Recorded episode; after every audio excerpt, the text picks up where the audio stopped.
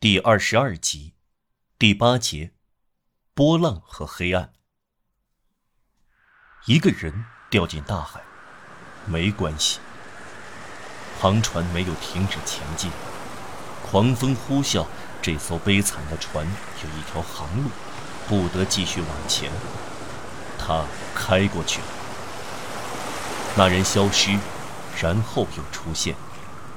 他沉入水底，又升上海面。他在呼唤，他伸出手臂，没有人听到呼唤。这艘航船在风暴中颤抖，一切都在风暴的操纵下。水手和乘客甚至看不到落水的人，他可怜的头在浩瀚的波涛中只是一个点。他在海浪中发出绝望的叫喊。这片远去的帆是什么幽灵啊？他望着他，发狂地望着他。他远去了，变成白蒙蒙的，越缩越小。刚才他就在上面，他是乘客，同别人一起在甲板上走来走去。他有自己的一份空气和阳光，他是一个活人。现在，究竟发生了什么事？他滑了一下，跌倒了，完了。他落在可怕的水里，他脚下在下陷，在崩塌。狂风撕碎了波浪，波浪可怕地包围着他，深渊的摆动把他席卷而去，水花在他的头的四周晃动，一股浪头扑在他身上，混沌的大口几乎吞噬了他。每次他陷下去，他都瞥见黑洞洞的深渊。不认识的可怕植物抓住他，缠住他的脚，拖向他们。他感到他变成深渊，他属于泡沫。浪涛一个个扑向他，他喝着苦涩的海水，悲切的大洋竭力要淹没他，大海玩弄着他的垂死。看来，海水怀有仇恨。然而他在搏斗，他想自卫，他想坚持，他努力挣扎，他在游泳。他呀，尽管用尽了可怜的力气，还是同永不枯竭的力量搏斗。航船在哪儿？在那边，在天际灰蒙蒙的地方，几乎看不见。暴风肆虐，浪花使他难以忍受。他抬起眼睛，只看到苍白的云彩。垂死挣扎中，他看到海洋无边的狂乱。这种狂乱折磨着他。他听到人们陌生的声音，这声音仿佛来自世外和难以形容的吓人天外。云层中有飞鸟，就像人的悲苦之上有天使一样，但是对他来说，天使有什么用呢？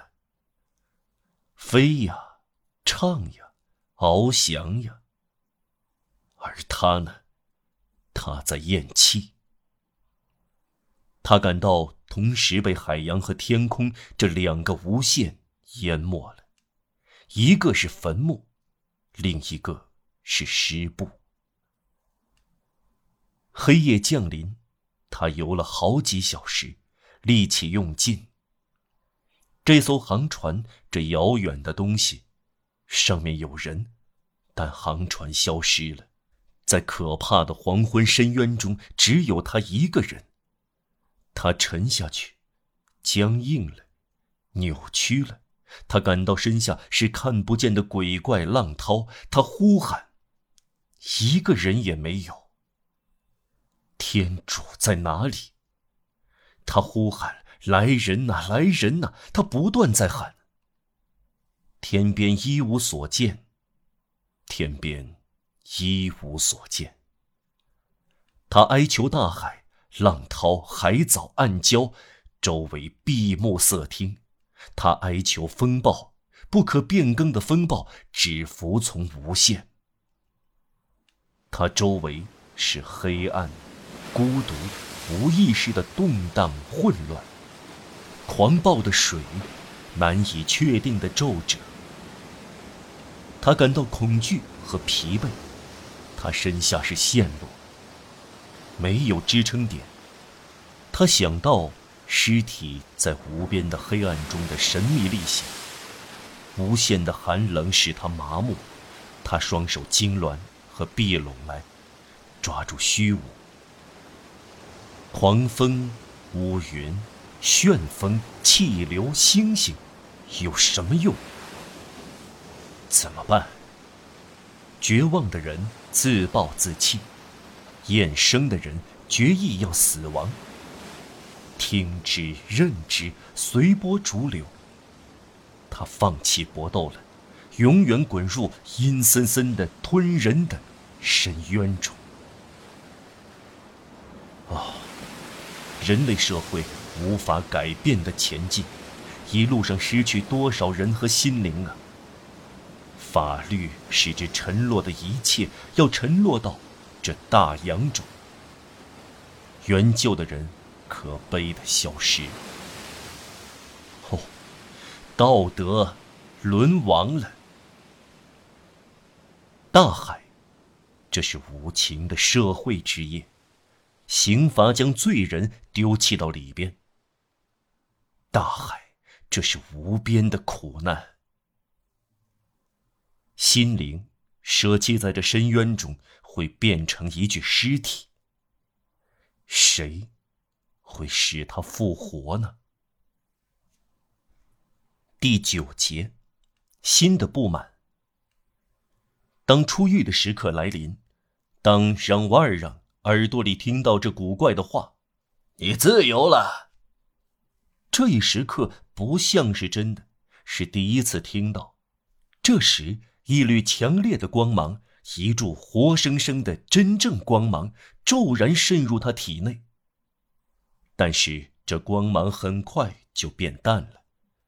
让瓦尔让已经被自由的想法弄得目眩神迷，他相信获得了新的生命。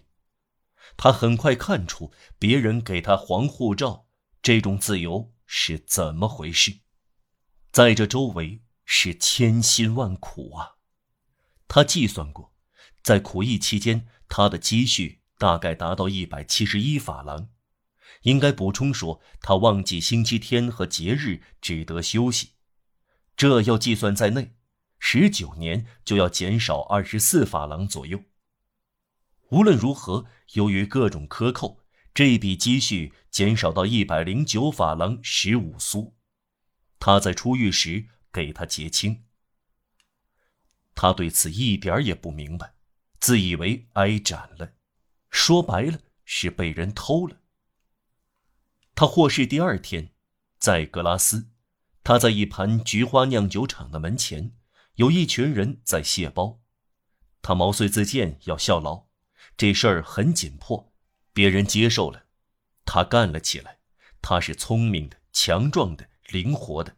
他很卖力气，老板很高兴。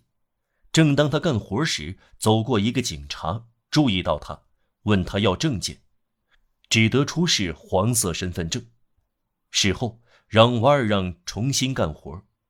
过了片刻，他问其中一个工人，他们干这活每天挣多少钱？人家回答他30苏。黄昏，由于他不得不在第2天早晨动身，他去见酒厂老板，请他付钱。老板一言不发，给了他25苏。他不满意，老板回答他：“对你，这已经相当好了。”他坚持要加钱，老板眯着眼看他，对他说：“小心下大牢。”他再次认为自己被偷了。社会、国家一面减少了他的积蓄，一面大肆偷盗他。如今轮到个人小批盗窃他。释放不是解脱，犯人从苦役间出来，但不是走出判决。